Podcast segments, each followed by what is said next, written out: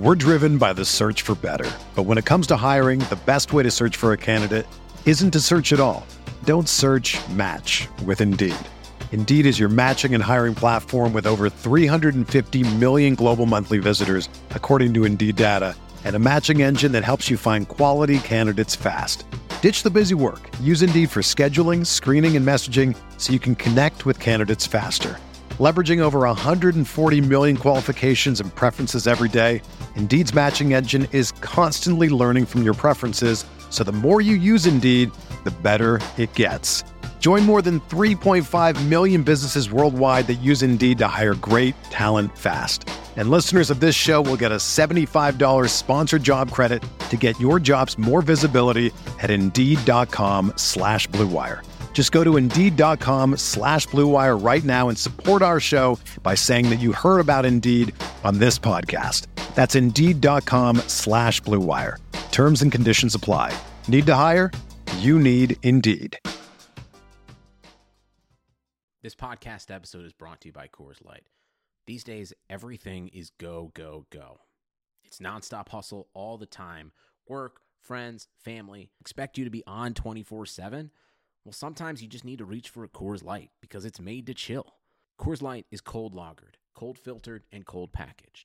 It's as crisp and refreshing as the Colorado Rockies. It is literally made to chill. Coors Light is the one I choose when I need to unwind. So when you want to hit reset, reach for the beer that's made to chill. Get Coors Light in the new look delivered straight to your door with Drizly or Instacart. Celebrate responsibly. Coors Brewing Company, Golden, Colorado. Support for this podcast comes from Wild Turkey Kentucky Straight Bourbon Whiskey. Let's tune in to their one on one with Jamal, a real bartender from Old Fourth Ward in Atlanta.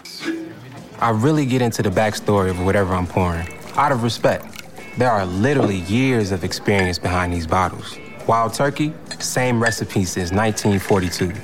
If you want a true classic, this is what you want to order. Wild Turkey. Wild Turkey Distilling Company, Lawrenceburg, Kentucky. Copyright 2020, Campari American, New York, New York. Never compromise, drink responsibly.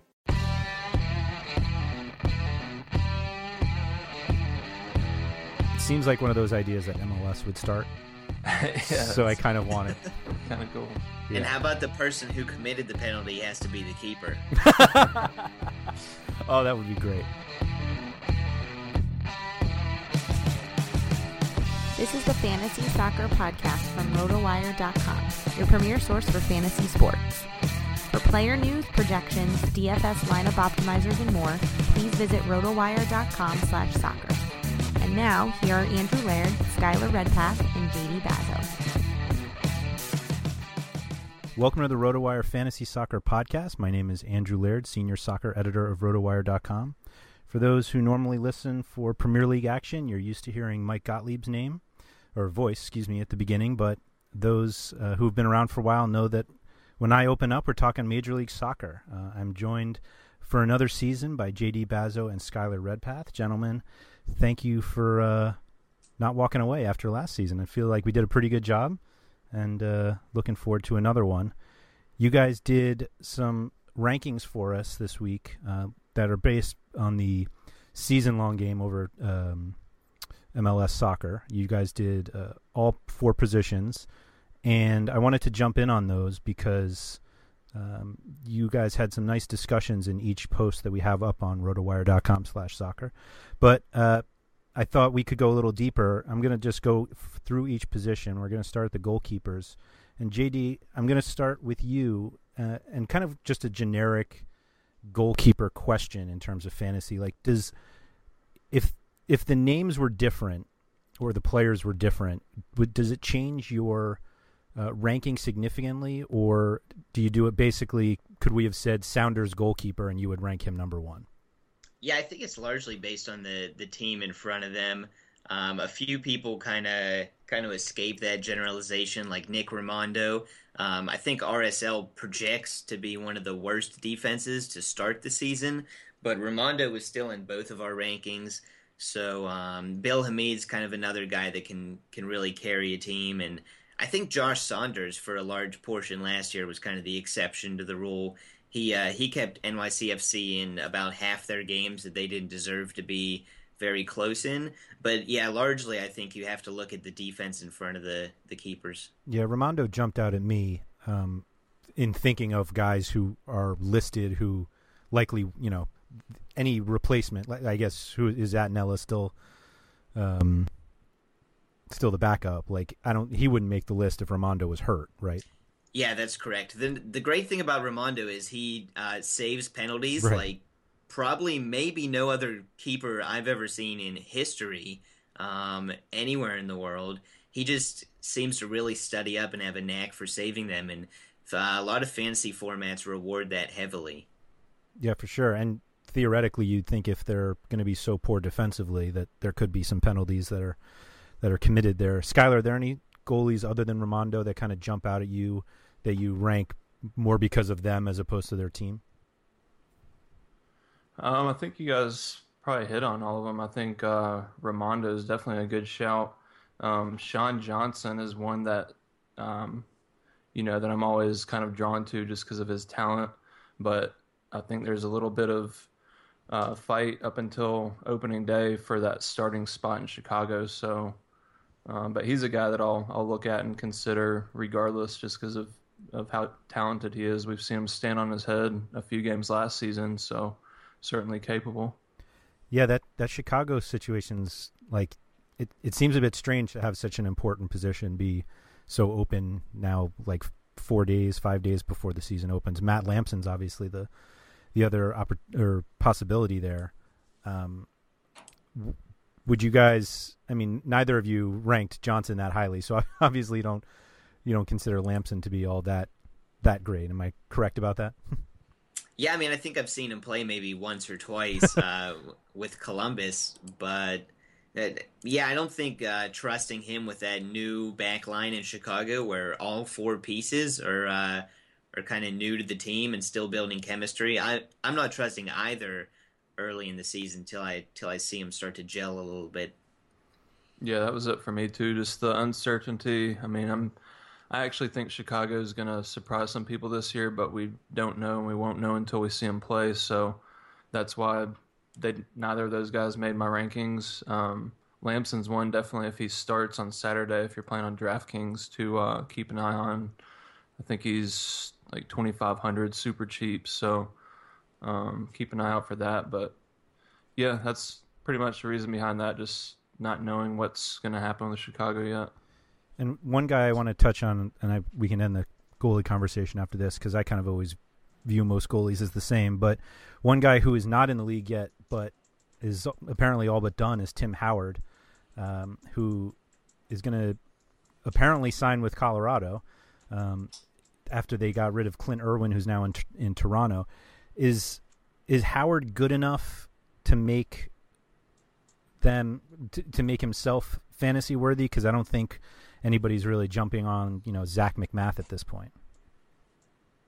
I think the Tower or Howard's uh, big games are, are good enough to really kind of help you out in different fantasy scenarios. But uh, I really think overall he's an average MLS keeper at this point. Mhm. So I, I mean he can steal a game, but I also think that he he has his moments where he's he's not going to be the sharpest compared to some of the the really young or uh, in their prime talent that MLS has these days. You think this is the same, Skylar? Yeah, I agree. I think uh, when you're talking about the kind of the younger talent, you're definitely talking about a guy like Jesse Gonzalez, who I think he's got tremendous upside. And I think with Howard, he's just he's getting up there in age. I mean, he's shown in his prime how good of a keeper he can be, but um, you know, losing his starting spot over in England, coming back over to MLS. Uh, not saying that MLS is, you know, a terrible league or anything, but it's just not. It's probably not the um, way that he wanted things to play out. So I don't know. I mean, I like Tim Howard. I don't think he's going to be somebody I'm just clamoring to get in my lineups once he comes over. So Mm-hmm. um, we'll kind of see how things play out in Colorado and what their back line looks like and see how he fits in. Just like with anybody, I'm not going to jump and stick him in my lineup unless maybe it's like a Drogba or something like that. So he's not a Drogba level player. For you. nah, not yet. Well, they both might miss the first two months of the season, so Yeah, it's true. um, All right, moving to defenders, uh, we have a a big change in the scoring for the season long game. Skylar, do you want to go into it at all, just to kind of give our listeners an idea of what what they need to look for now? Yeah, you, so you wrote a the- piece for MLS Soccer. That's why I'm putting you on the spot for it. Yeah. Um, so the scoring breakdown for the defenders um, used to be you got bonus points for a combination of clearances, blocks, interceptions, and recoveries. And now this season they've broken those up into uh, separate categories. So, um, not exactly sure of the the rundown. I think for each certain category, if you get uh, four of one, you get a point. If you get six, I think recoveries, you get a point. So keep an eye on, on that. There's certain guys that definitely, uh, you know, are, are better at certain clearances, blocks, interceptions. Certain guys that um, that's kind of their forte, and those are the guys that you're going to want to kind of keep an eye on and see how that scoring affects them from the from the start.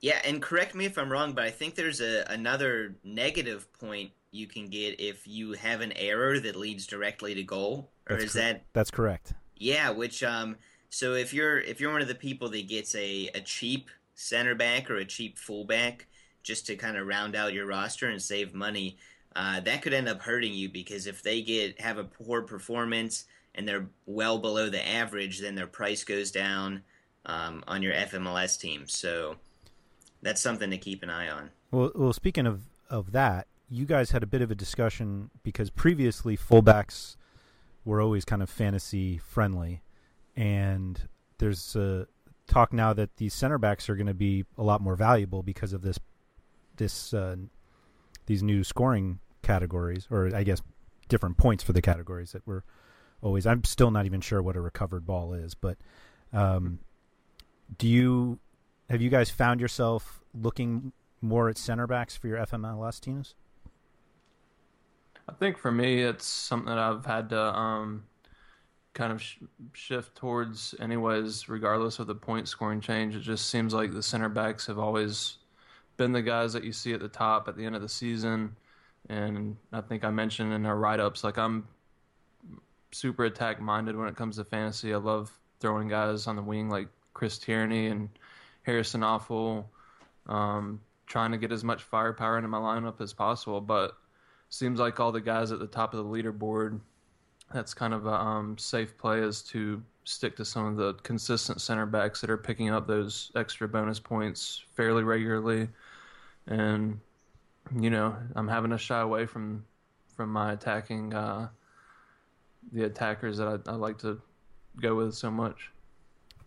Yeah, I'm the same way, and I think uh, the the real key to getting a good start in FMLS and kind of um, just making sure that you're going to be near the top of the, the standings by year's end, um, you have to find the the value center backs early on.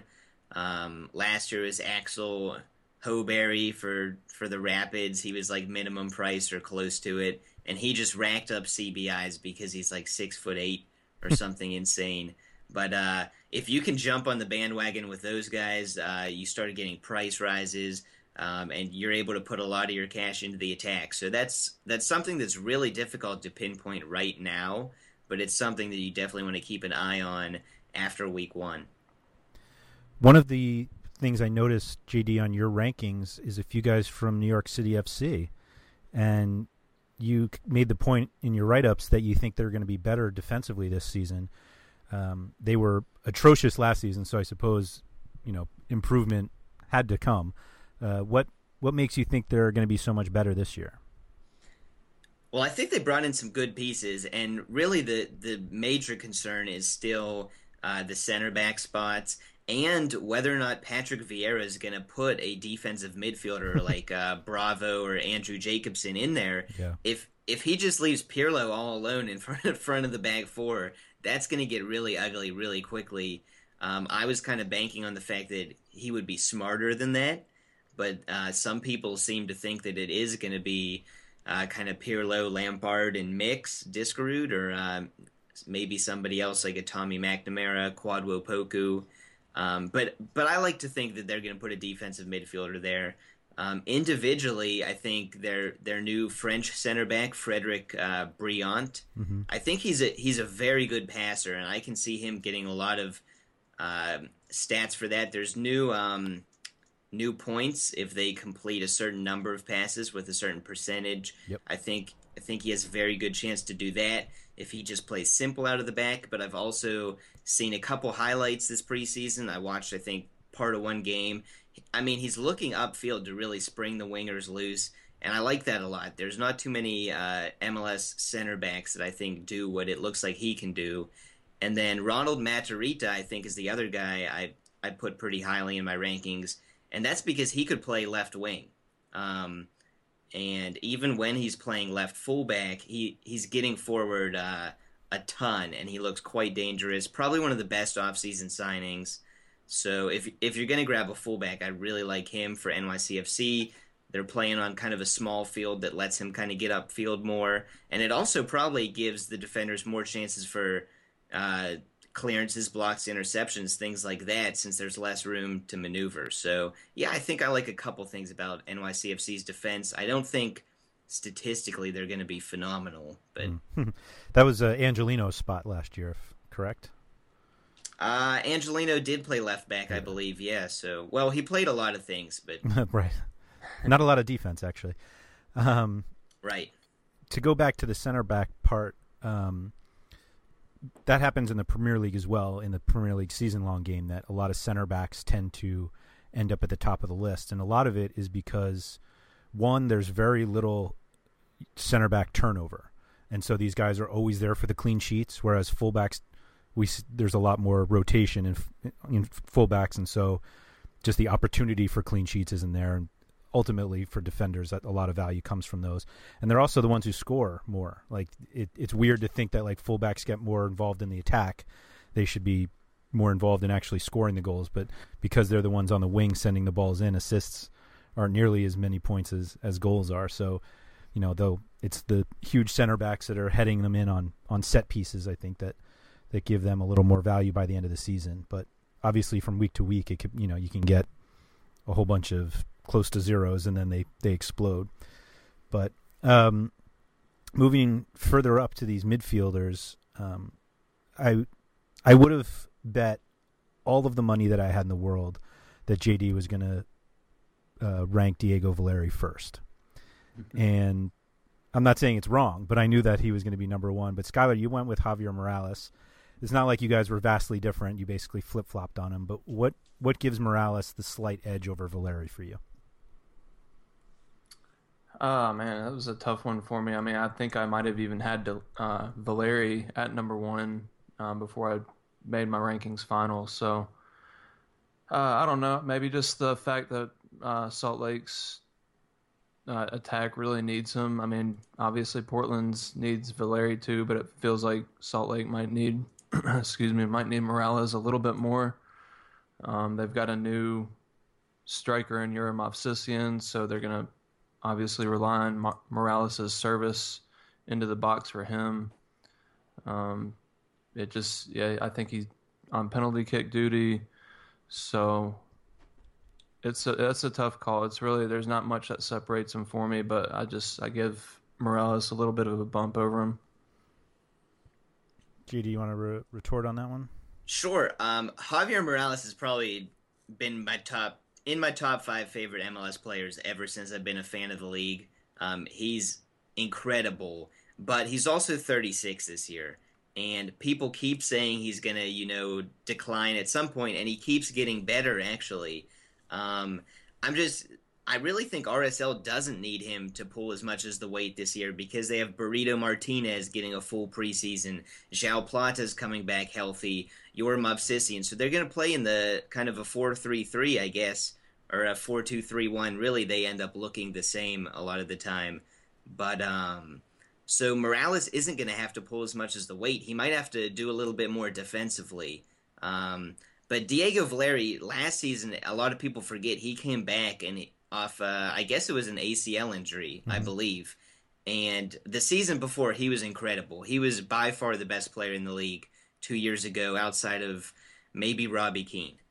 So uh, I just think Diego Valeri is playing in as dangerous an attack as he ever has. He's surrounded by some really talented players. Fanendo Adi is is going to be huge this year, I think. Lucas Melano, who they paid a, I guess a five million dollar transfer fee for mm-hmm. last year. Um, you know, he's a young up and coming player, and Nagbe's really starting to come into his own. I think as a player that can put all the all the different skills he has together offensively. So I think Valeri, there's going to be less attention on him, and he is lethal from outside the box. He can set people up right and left, and he's going to take set pieces. So I think it's really his job to to lose the number one midfield spot here. Okay, all uh, all very reasonable. Uh, the next group, I want to put three guys together because um, we had you guys had some pretty big differences on two of them. Um, the first one is Frank Lampard, who uh, JD you ranked 13th, and Skylar you ranked 25th, which is a pretty sizable difference um, when you're looking at the guys who kind of are in between them. Uh, I'm not as confident in Lampard this year. Uh, so, JD, I'd like you to talk about why you think he deserves the 13th spot ahead of guys like Pedro Morales, Darlington Nagbe, and uh, Matías Perez Garcia. Well, less than a year ago, he was playing with Manchester City, and they literally would not give him to NYCFC because they thought they needed him. Um, I really don't think that he's a, a tangibly different player than he was a year ago. We really haven't seen anything to suggest that, apart from he's been injured. So I think if he can get healthy, he's he's going to join the attack a ton um, with David Villa. So I I just think that people are are down on him because he hasn't we haven't seen him play too much. Last year's uh, team was a dumpster fire once he got healthy and was able to play. So I don't really know what you could have expected out of him then. And he actually wasn't bad uh, statistically when he played, I don't believe. So I I just think he has a much higher upside than some of the people between where I ranked him and Skylar ranked him. Okay.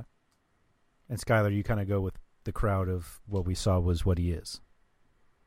Yeah, I just for fantasy purposes have not been huge on him even when he came over last year. Um, I think he's got the potential, um, and maybe I'm, you know, going back on what I on ranking Javier Morales first and him being 36 years of age, but I just feel like Frank Lampard's not going to put in a full season.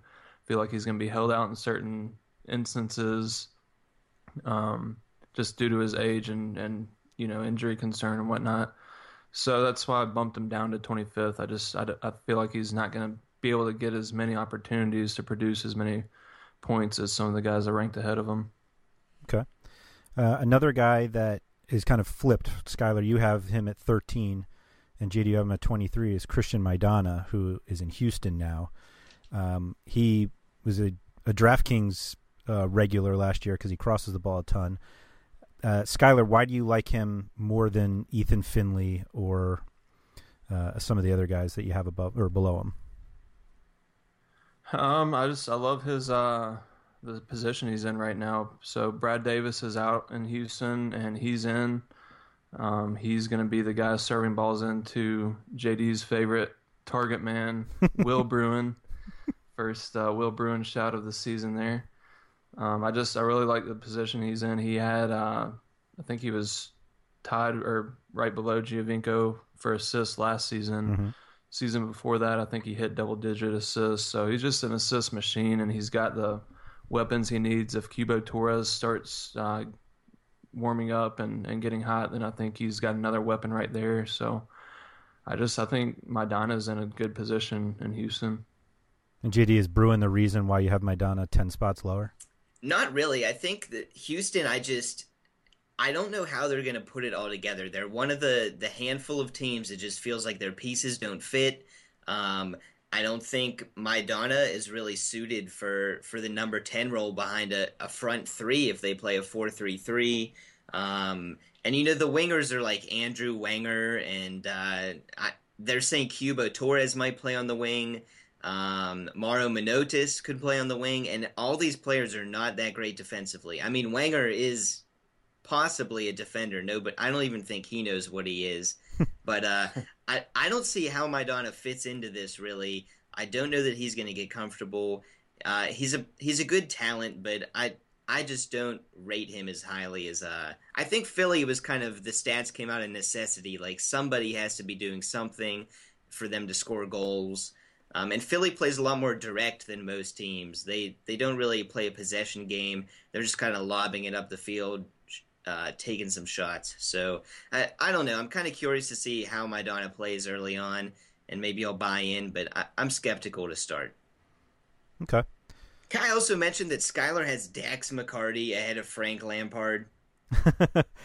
um, he also has him in front of Michael Bradley. Um, he's the next guy I want to talk. Both of you have him at 21, which felt low to me. Um, maybe just because he's American, or you know, he's like a U.S. captain, but that feels low to me. Um, well, there's there's uh, not rumors, I guess. There's actual reports that he's just been glued to the number six spot, the defensive midfield, and mm-hmm. he's not getting forward uh, nearly as much as he did last season. So that's a concern. And um, I that's another team where I don't know how all the pieces are going to come together. You have Jozy and Giovinco, but they're trying to play a four-three-three. Um, uh, the the one winger is probably going to be a rookie. Um, so it, it, I don't know how Will Johnson and Benoit Cheyrou, they all kind of seem like they play similar roles to Bradley. I don't know how everything fits together, but I, I feel like Toronto's focus is to be strong defensively and let Giovinco do his thing. Seems like a reasonable plan, though. No, sure, absolutely. But yeah, I like Bradley, and I think uh, I think he's going to be fine. But I think for me, the reason I, ra- I rank Dax ahead of him is just because of the new scoring format and because the rankings are based on season long, which anybody listening that's looking at our rankings, we need to reiterate that these are based off of the season long MLS fantasy game and not daily fantasy like DraftKings or, or Mondo Goal or any of the daily sites offering MLS. Um, you know, there's certain scoring formats that players are better suited for those, but I think the scoring format, especially with the changes, really suits guys like Dax McCarty, da- Darlington Nagbe, and even uh, Bradley to a certain extent. But um, some of the guys that have been doing some of the preseason write ups have dug in a little bit deeper into the stats. And um, I think Dax McCarty and Osvaldo, Osvaldo Alonso from Seattle are two of the guys that will benefit most, um, you know, factoring in last season's numbers um, with the new changes. So that's I gave Dax a little bit more credit um, based off of some of that, and he had a pretty good season last year. And New York hasn't really changed a whole lot since uh, since last year. They've got a lot of the same team coming back, and I just I think Dax has got a pretty good upside for fantasy MLS. All right. uh, it, it seems like just what you said. The the new scoring is exactly everything that he does, and it's. Um, I'm not yeah, sure if that's the passes pro- completed and stuff like that. Like that's right. his game. He's basically the you know pinging the ball around to their attackers. Yeah, if the point was to get more players to be to have fantasy value, uh, they obviously nailed it. If they can figure out a way to make Dax McCarty important kind of. Very, really quickly, I think that the, scoring changes just help attacking midfielders even more. I mean, it sets them further apart from the wingers. It sets them further apart from the defensive midfielders. So, I mean, really, I think if you get distracted and want to load up on defensive midfielders or something, you're you're making a mistake. Um, and wingers really are going to accrue less points because they're they just don't get in on the action as much. So guys like Ethan Finlay, um, I know Kevin Molino is a really popular one coming back. Who I loved him early last season before he got hurt, but he's just not a guy in fantasy MLS that that I really want to buy into right away. You you have to get the guys that are going to grab the most points, and nine times out of ten, that's attacking mids. Um, I think defensive midfielders are now um, attractive options for double game weeks. Like when Dax has a double game week, I'm in. But uh, but when he has a single game week, I'm I'm not going to go for the safe, uh, whatever five points he's going to get. okay, okay. Uh, m- moving on to the forwards, um, you guys amazingly had Giovinco uh, number one. Um, there was a question uh, that we had from Twitter, basically, of whether the new scoring, um, which I believe the new scoring from DraftKings applies now. Did we have that before uh, MLS season ended last year? Yeah, I think so. Oh, we did have it. Okay. Mhm. Just for just for like a month, I think. Okay. Yeah, it was like the last month of the season and the playoffs, so we got to test it out. Test it out a little bit. Okay. Um, looking at the forwards rankings, somebody that we mentioned earlier was Jozy Altidore. Uh, JD, you have him 13, and Skylar, you didn't mention him at all. Um, which, uh, somewhat I understand. I was going through um, box scores the other day and came across uh, one at the end of the season when he got tossed from the bench, and I thought to myself, this is the kind of player that he is. I think that we're we've got to worry about stuff like that. He's hurt right now. Um, he's questionable for the opener on Sunday for this, a hamstring injury, something an injury that he's had multiple times. But um, JD, why do you like Jozy ahead of CJ Sapong and uh, Giovanni Dos Santos? Well, if I'm not mistaken, Jozy Altidore had 13 goals last year. Um, I I mean, he's still going to score goals. It's just a matter of um, is he really putting up the consistent performance that you want to have in fantasy MLS? Mhm. So if if I'm ranking over the course of the season, you know, I'm going to put him fairly highly. Is he ever going to be on my team? Probably not, because he's not getting kind of the. Uh, it it's just kind of a dice roll when he's going to have one of those stupid games where he gets a red card, throws a hissy fit, versus when he. I mean, he can have a two goal game as easy as uh, all but maybe five people in the league. Mm-hmm. So um, I I would kind of consider him right around to CJ Sapong, I suppose. Okay, and um, I'm I'm shocked that Skylar has him outside the top 25 completely. that's what I was just about to ask. Skylar, you don't have him at all. You found think 25 he's- guys that you would prefer to have. You guys even did honorable mentions, and he wasn't there either. Or yeah, I think the honorable mentions. Yeah, I uh, probably would have thrown him in if JD didn't have him, but I did have him in, and then I just started finding other guys that I liked just a little little bit more than him for the season long game. Um, he's so goal dependent. Like really, that's all he's going to give you if you put him on your team. Is you're going to hope that he has a goal or a breakout game with two goals. Mhm. And I think if you look at my rankings, you find some guys that might be able to contribute a little bit more than that across the board, assists or, you know, uh, might have the upside of, of taking shots, which you get four point or one point for every four shots this season. So I don't know. I think I mean, it's so tough once you get past like this seventh or eighth forward. Then all of those guys, it's just a crapshoot for me. Like there's some guys that I like better than others for season long purposes, and like guys like Jozy and and Gyasi Zardes, I ended up having to leave out just because I felt like some of these guys have just that little bit more upside to them based off of uh, the position that they're in, Mhm. maybe based off of uh, you know their attack. Like Giovinco, I I feel like eats into Jozy's uh, fantasy value. I feel like Keane and Dos Santos eat into Zardes's value. So that was kind of some of the decision making process on Jozy. See, I think that Jozy has as much upside as almost any forward after the first seven or so, because I mean we know how good he can be, and I also think I mean Giovinco has to help Jozy. I mean he opens up so much space. If Jozy Altidore finds form this year, I mean he's going to be extremely good. Yeah, the upside's there for sure, and I might end up looking like a fool for leaving him off. But, uh, man, it was like I said, it was tough for me. Like any of those guys that I left out, um, I even felt like Igban Nico was a guy that I felt like should have been top twenty-five. I think he's a guy that could end up having a big year. Well, speaking of the guy, the single guy that you both ranked 25th is Jordan Morris, who I think is obviously getting plenty of attention uh, now that he's finally with the Sounders. JD, what what's a realistic projection in terms of goals for Morris this year? Seven or eight, I think. I mean, I think it's kind of foolish to expect him to get too much more than that when he's going to be playing on the wing. hmm Um, He's not he's not cheap uh, in FMLS. Like No, I mean I think it's just the hype train, and Right. I th- also think that he kind of maybe got shoehorned into Skylar and I's rankings because of it.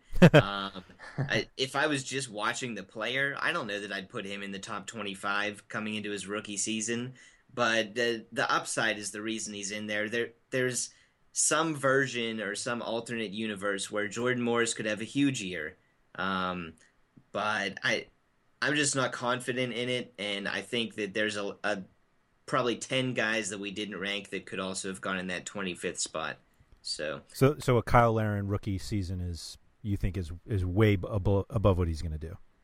Yeah, I think so. I don't think Morris ha- has it in him to have a Cyle Larin rookie season, partially just because of where he plays and uh, who else is in that offense. Cyle Larin had to had to do all the heavy lifting.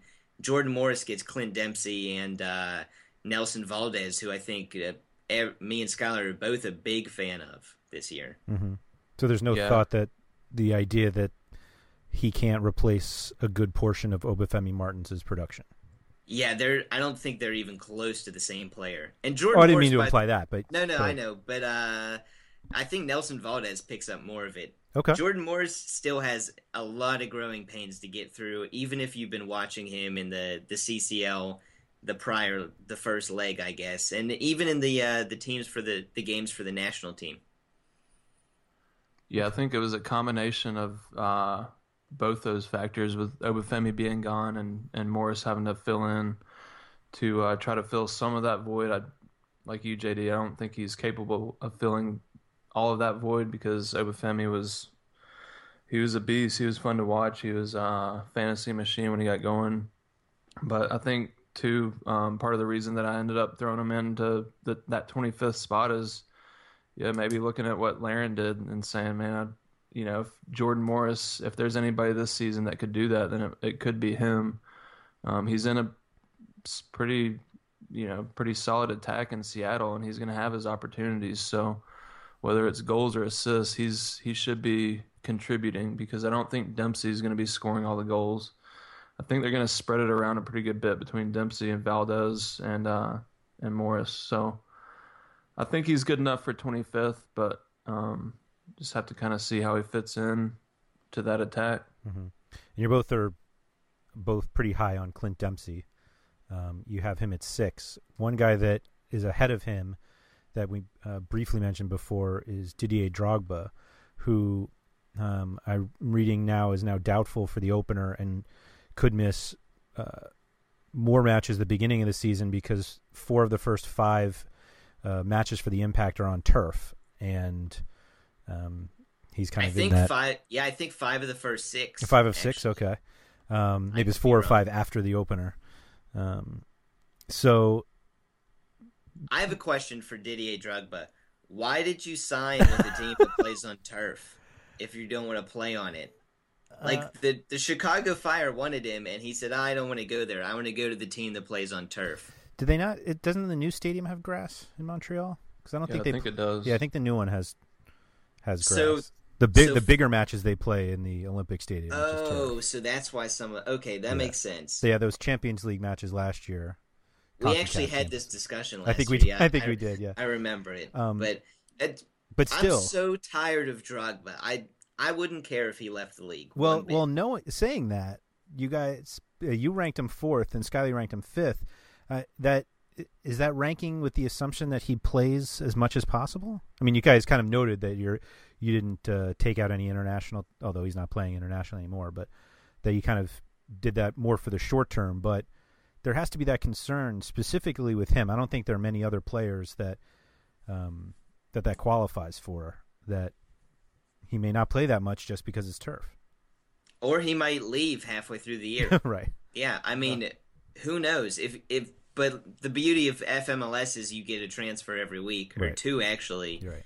Um, so I mean, if if you were drafting for a season long league, which I guess is possible, um, and you knew Drogba would play seventy five percent of the games, I would still have him at probably close to top five. Okay. I mean, he he's that good that uh, last season I think he had a higher points per game in fantasy than Giovinco. I I might be wrong on that, but he was darn close. Mhm. So Um, yeah, he's going to be a force when he's out there. I think that's just the type of guy that he is. You're not going to send him out on the field and see him just kind of be lazy, not play hard, and uh, I don't think you lose the the world class finishing touch that Drogba has. Okay, I like that. Yeah, he's definitely a player. When he's playing, when he's out there, then you're gonna, especially in a in a attractive matchup, you're gonna put him in your lineup because of the upside that he has. Excuse me, I'm losing my voice here. He's got um, I mean, he's got hat trick upside pretty much every time he steps on the field. I think he had two hat tricks last season. He only played, you know, a handful of games there during the second half of the season. And he still hit for 11 goals. And uh, if you didn't have him in your lineups a couple of weeks that he went off, then you know you definitely fell down the rung as far as the FMLS leaderboard goes. And just he's a top five forward. I mean, he's obviously a, a historic uh, goal scorer, and he's going to be a guy that when he's playing, if he's playing, you've got to at least consider him. Mm-hmm. Are there any new guys to the league that you guys would consider right away for your FMLS teams? Or are you staying away until you see what they can do? Um, uh, I'm probably I'm erring on the side of caution with most of the new guys. I'm probably going to take a wait wait and see approach. I think that's for me in the past, and I've been bit by just jumping on somebody based off of name value or kind of the hype surrounding them. Um, it actually bit me last year for not jumping on the Giovinco bandwagon soon enough. Um, but this season, I just I don't know that there's a player like that that's going to be uh, be worth the the same return that he could produce. Yeah, I think it's it's kind of been a, a long held belief in FMLS circles that you you wait and see with the new guys that come in, and I really despise that that thought. Like the people coming in that are hyped are hyped for a reason because they're really good. And if someone could come in and get a full preseason, I don't think uh, you should kind of wait and see on just because they're new. But the guys this year are kind of new and in teams with kind of uncertain attacks. You have Movsisyan coming back. I think he'll be good, but he's going to need to find his form and shake the rust off. I think Shkelzen Gashi in Colorado, he, he won the Golden Boot in the Belgium League two years running, I believe. Um, but I, I I can't trust Colorado's attack to work until I see it with my own two eyes, and I might have to see it a couple times in a row because it's gonna yes. be that it's gonna be that surprising. And um, I think Luciano Acosta is a guy that I, I'm already convinced is DC's best player, but I just don't know if DC's offense can click. Um, watching them so far in the CCL, their strategy is to just kind of lob it up from the back, which is a terrible strategy when your forwards are very short. like Luciano Acosta is what, like five three, or something like that, and Fabian Espindola, I believe, is uh, a couple inches short of six foot. So uh, I don't know how DC United's gonna gonna put it together. And uh, Luciano Acosta, while while I think I'll like him on a site like DraftKings, not so much for FMLS. Yeah, I think DC actually had Nick Daly on. I was watching last night. They actually had Nick Daly on at center mid. It just it, it wasn't working. I mean, it, it, just looked bad. So hopefully uh, they use that champion the Concacaf Champions League games to to uh, kind of get an idea of where they need to be going into the season. But I don't know. It looked rough. I actually like Nyarko out on the wing if if they can make that work. But um, you mentioned Gashi. I really like him as one to watch. He is one guy that I'd probably, if any of the newcomers, I'd probably consider him right off the bat. Um, I think they've got a game on the road, their first game, so I don't know, going back to last year and just his, historically, I've always been a fan of uh, home teams and favoring the home team. So especially right out of the gate, then I'll probably shy away from him at least in my FMLS team. But he's a guy that I definitely think is going to help Colorado turn their attack around. So who do you think is, is do you think he's the first one, the first new player that you'd have on your team? Not necessarily right off the bat, but do you think he he'll he'll force his way onto your team? Yeah, I think so for me. JD, who do you think yours is? Yeah, uh, forwards only, right? Sure. Yeah, yeah. Yeah, I th- I think it's Gashi, but Movsisyan is close.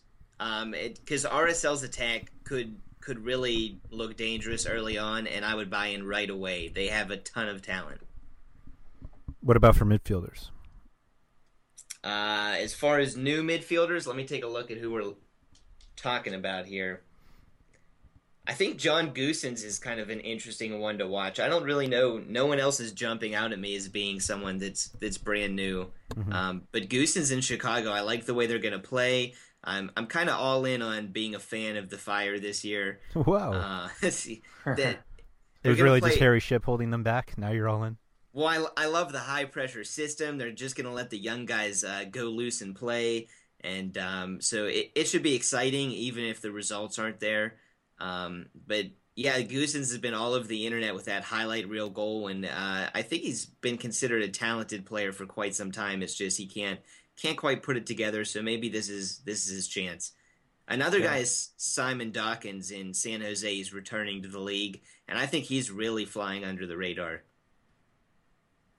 Yeah, I like Dawkins. I like the Goossens shout for sure. I think he's going to have a good season. Um, don't know much about uh, Philly's new pickup, Roland Alberg or Alberg. Oh, that's yeah, he's a good one. But and yeah, Ilsinho. Yeah, he's gonna have his opportunities, just kind of like you were saying with Maidana, just by default. Then I think uh, he's a guy that most people don't know much about, but is one to watch out of the gate. Yeah, I'd probably put him ahead of the guys I said. Actually, now that you mention it, Albert is it Berg? Yeah, Berg? Yeah, Al, I think it's Alberge, but Alberge. I I don't know. We'll have to check on that. and Ilsinho they just signed, who's coming from Shakhtar Donetsk, um, who's who looks to be pretty good. He's probably going to be on corners and most likely set pieces, unless uh, Barnetta like just steals all of them and shanks them wide or boots them thirty yards off the net like he tends to do. Um, all right. Uh, one one more. Um, Christian Bolanos for the Vancouver Whitecaps is is an awesome player. He's been in Concacaf forever with Costa Rica, so uh, very excited to see how he fits into their midfield. Okay, okay, I like that. Um, let's jump into some daily stuff. Um, DraftKings has opened up their uh, opening weekend contest. Mondogoal is open as well. Uh, I haven't seen anything at Yahoo, there's there hasn't been any talk uh, although there was no talk for um, Premier League and it just kind of opened. So uh, we can hope that happens. Um, we have uh, some advertising on our site now for um, a site called The Six, which uh, I believe has MLS as well as a, a bunch of, excuse me, it's playthesix.com, which has a bunch of different uh, leagues. They have like Bundesliga and La Liga. Actually, I haven't seen Bundesliga anywhere else. So uh, if anybody is interested there, go nuts. Um, but so opening DraftKings weekend, we've got literally every single team playing, uh, which we don't get a lot. And in classic MLS fashion, the games are all throughout the day. So uh, lineup lock happens uh, about eight different times this week. Um, fun. Yeah, so we've literally have 1.30 Eastern, 2, 3, 4.30, 5.30, 7, and 10 p.m. Um, but yeah, should be fun. So and right off the bat, let's note that the 10 p.m. 10 p.m. game is two teams that played CCL this week, so there could be some weird rotation that you don't expect, and uh, that that's a tough one to count on. awesome, that wasn't horrible enough. Uh, the season opens with Toronto and the Red Bulls, which uh, brings us immediately to Sebastian Giovinco, who was without a doubt the best DFS option last season. Do you guys think he has a similar impact this year? I'll, I'll also note that he's actually not the most expensive player on this slate. Kei Kamara uh, tipped him uh, by 400 bucks, but um, is he is he going to be must play all season again? Yeah, probably. I, I I really don't see why not.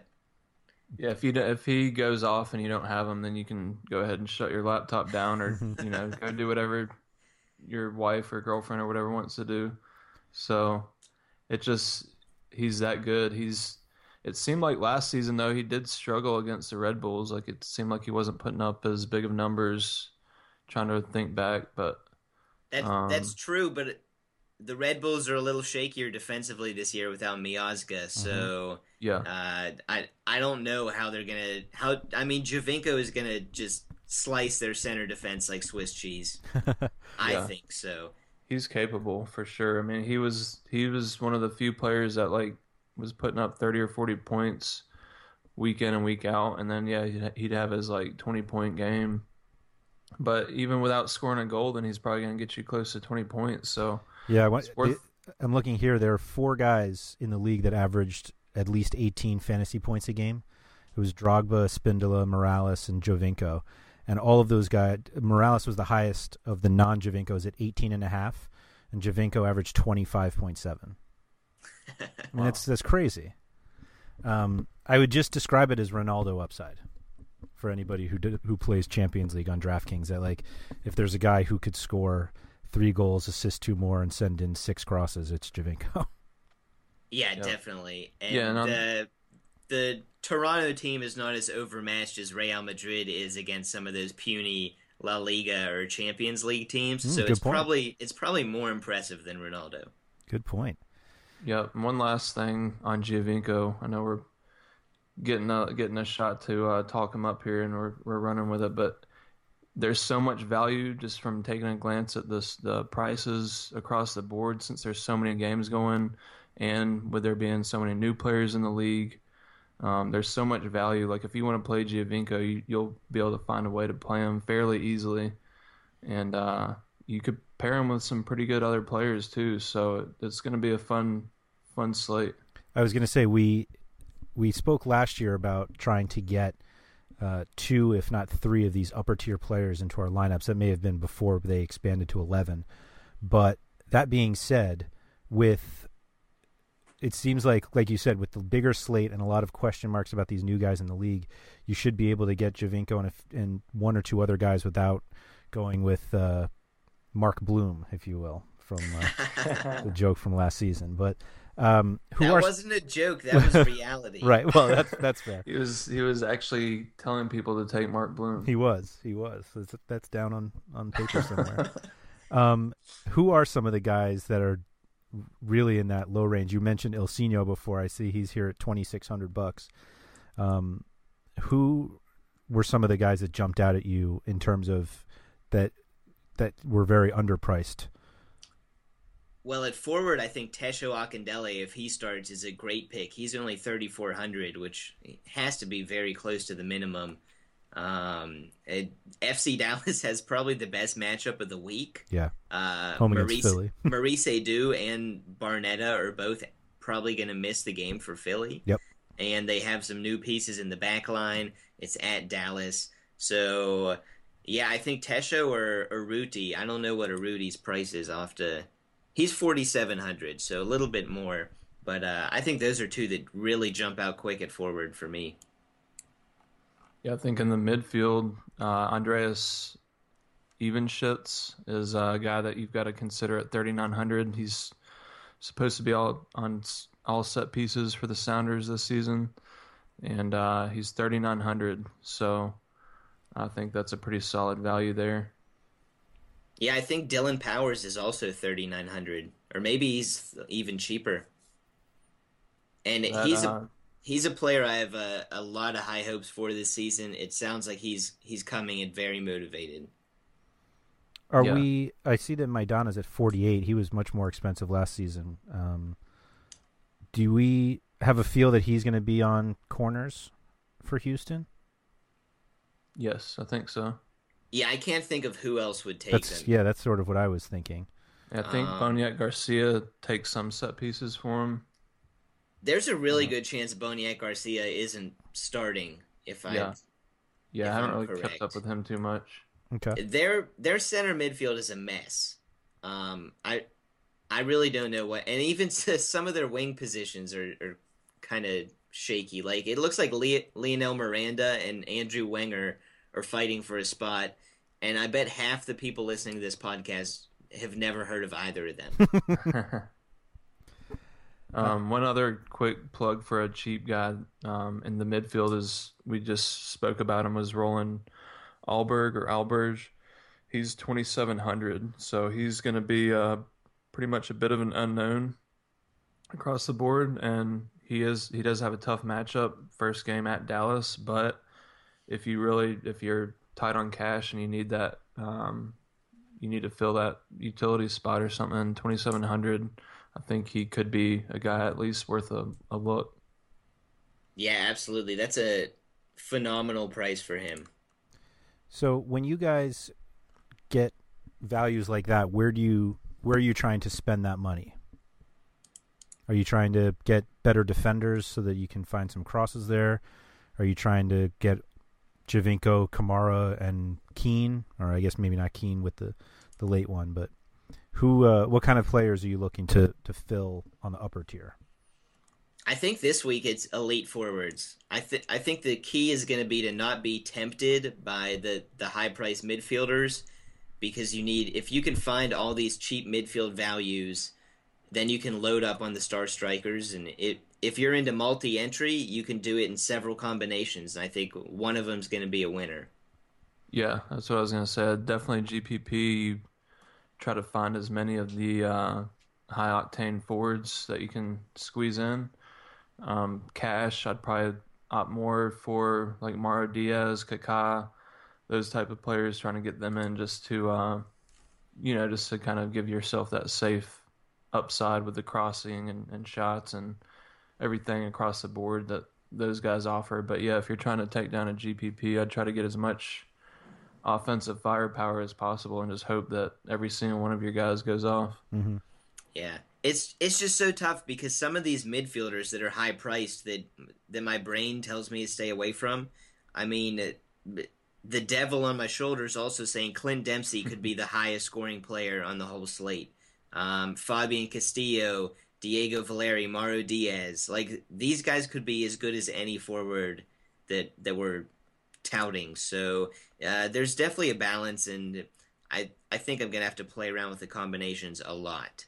And the other thing I'm gonna advocate for right now is if you have a lineup in a GPP with Giovinco, I would put another lineup in without Giovinco because should should Giovinco have a average day um, I think some some lineups that are brave enough to go in without him are going to clean up because he has to be extremely highly owned, right?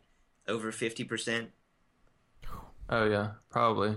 Um, Even in tournaments, so Yeah. and you have such a big selection on these games that I think some combination of players is bound to outscore Giovinco lineups. So, um, yeah, I I'd venture to say that probably two thirds of my tournament lineups will not have Giovinco, well, and So, not I because mean, I, think not because I think he's going to do bad. It's just game theory.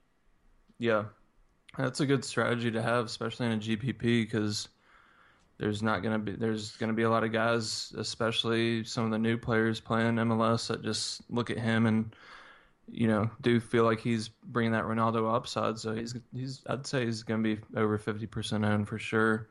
Um, if you're looking for another value at forward, another guy that ends that uh, name starts with G and ends with O, not Giovinco's Gilberto, fifty four hundred. I wanted to bring him up earlier because you, you seem to be pretty high on him. I'm pretty high on him this season. I think he's going to have a good year if he gets a full season in. He played uh, partial season last season. I think he was brought on late, and man, he was. They were kind of giving him the keys to the attack, and he was hitting on all cylinders. He was scoring goals, taking lots of shots. So it feels like they're going to run their attack through through Accam and and Gilberto this season. So um, forgive me for that little for that cheesy Giovinco reference there, but I, just, I was just looking at them on one on top of another and rolled with it. My So- bad. So if you if you decide to build without Giovinco, who are the forwards, those upper tier forwards? Because I mean, you have all they're all available. Um, so JD, which ones do you think are, are reasonable to to use instead of Giovinco? I think David Villa is a guy I look to right away. Um, I think Kei Kamara, he wants to prove uh, that he deserved this huge contract he just got. Uh, those are the two easy answers. Um, Cyle Larin and Fanendo Adi are both guys that I'm kind of looking at because RSL is is going to be coming off the midweek match. Uh, their defense is probably one of the worst in the league. So I I like somebody from Orlando to have a huge game, but I I'm not quite sure who to pick. Um, Fanendo Adi playing against Columbus. I'm I'm not really sure that Columbus's defense is is going to come into the season the strongest. They certainly weren't last season. So uh, those are two guys probably a little lower down the list, but. Uh, I kind of like the if you don't go with Giovinco, I kind of like taking some value forwards or at least one value forward and then getting a, a high priced midfielder like Clint Dempsey mm-hmm. or Mauro Diaz. I mean, Mauro Diaz might be my my top play this week. Wow. Uh, we will have rankings up at some point, weekly rankings as opposed to these season long ones, just to give people some uh, some help for this weekend. Um, anything else, or do you, let me because we started with goalkeepers. Let's end with them. Are are there which ones are you guys looking at for this weekend? Or are they all the same, and you're just going to take the cheapest starter if Lampson goes? Yeah, Lampson, if he starts, is is a uh, pretty nice play with them being at home against NYCFC. I mean, yeah, you've got David V on the other end, but that could mean more more saves for him. I think he just had nine saves in his last preseason game against Portland. Mm-hmm. Yeah, I, I don't know. I would challenge people to think about the Chicago Fire defense and name their entire back line. If you can do it, then go ahead and play Lampson. If you can't, then I would I would probably suggest looking elsewhere.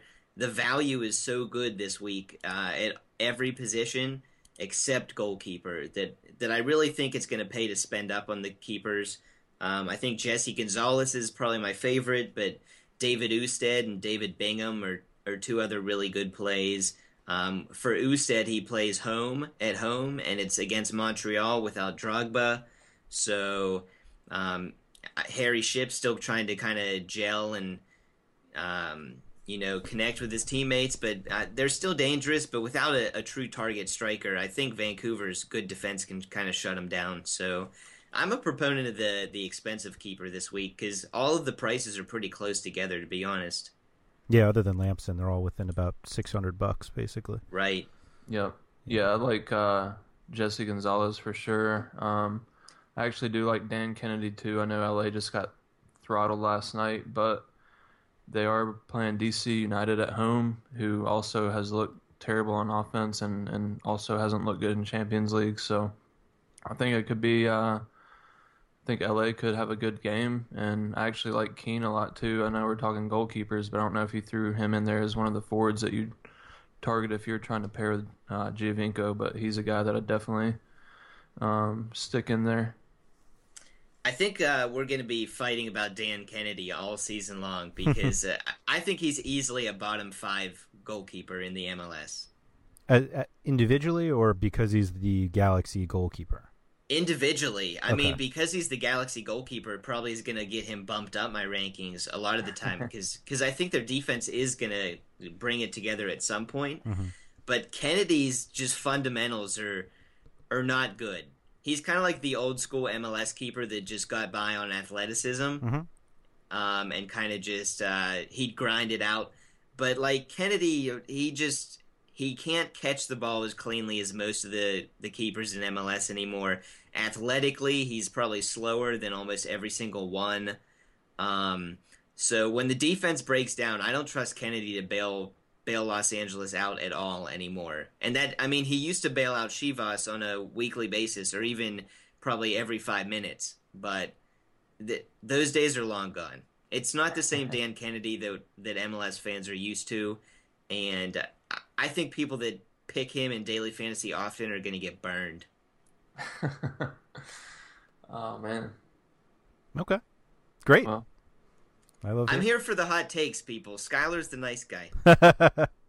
I think it's a good matchup for him. That's all I'm going to say. It's probably a pretty good matchup. That's definitely true this week. All right. Uh, I'm going to stop us there because uh, God knows what will come out of JD's mouth next. Uh, guys, thank you for all of those rankings because uh, I think they're very helpful. Everyone, you can go to rotowire.com slash soccer. Uh, we tape taped this on a Wednesday night, um, so we're kind of in between Premier League um, week or game weeks, so th- we're just packed with MLS uh, info up there. Um, so, guys, thank you for that. Thank you for the weekly rankings you're hopefully going to do soon, and uh, good luck this weekend. Yeah, good luck, guys. Yeah, good to be back. Good luck, everybody.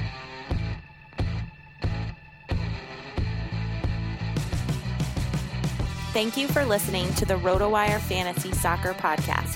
For more great content, visit rotowire.com slash soccer.